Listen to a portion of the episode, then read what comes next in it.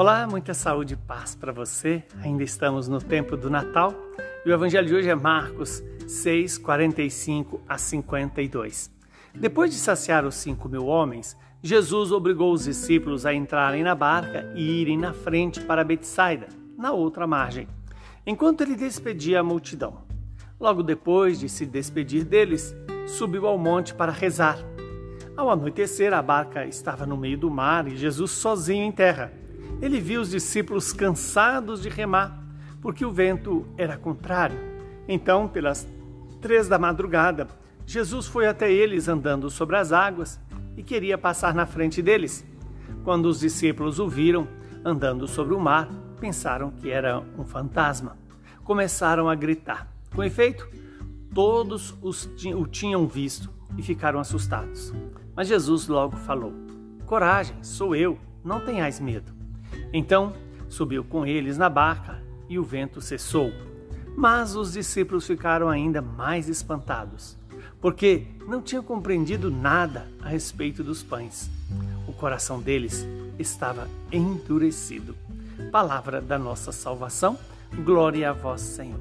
Que esta palavra se cumpra em nós, perdoe os nossos pecados e nos santifique a cada dia.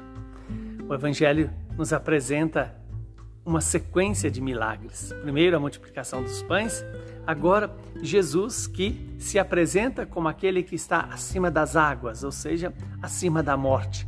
As águas sempre eh, têm o seu significado na Escritura. Para aqueles que estão em Deus, as águas sempre significarão vida. E as águas, para aqueles que estão longe de Deus, serão sempre sinais de morte. Como foi para os egípcios, é, a morte para os egípcios e a libertação para o povo de Israel. E hoje nos apresenta que Jesus envia seus discípulos à frente é, para o outro lado do mar, para a cidade de Betsaida, que ficava né, da outra margem. E, no entanto, Jesus está despedindo a multidão e depois ele passa praticamente a noite rezando, até as três horas da madrugada.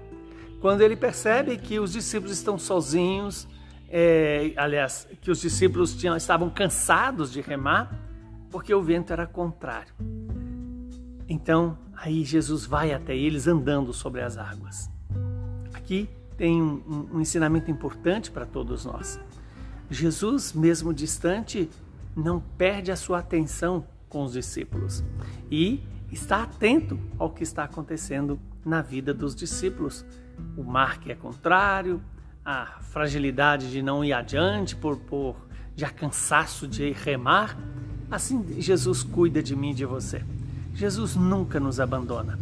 Ele, quando Jesus está longe dos discípulos, ele está rezando, está em intimidade com o Pai, está se colocando diante do Pai. Para quê? Para ter exatamente essa obediência ao Pai, de fazer tudo aquilo que o Pai propõe. E outra fala importante deste evangelho é quando Jesus faz de, de conta que vai à frente e de repente é, é, os discípulos começam a gritar e assustados, pensando que Jesus fosse um fantasma. E no entanto, Jesus fala uma palavra que fala para mim e para você: coragem, sou eu, não tenhais medo. Aí Jesus sobe na barca, o vento acalma e logo chegam do outro lado. Que coisa bonita é saber que diante de Jesus nós não precisamos ter nem medo e muito menos é, deixar de é, confiar nele. Ele cuida de todos nós. Ele impede que a sua igreja afunda. É, ele, ele sustenta essa igreja com o seu olhar, com a sua presença e embora os apóstolos, os discípulos, não tivessem sequer compreendido a respeito dos pães, muito menos agora compreendeu como que ele andava sobre as águas e ele dominava os ventos.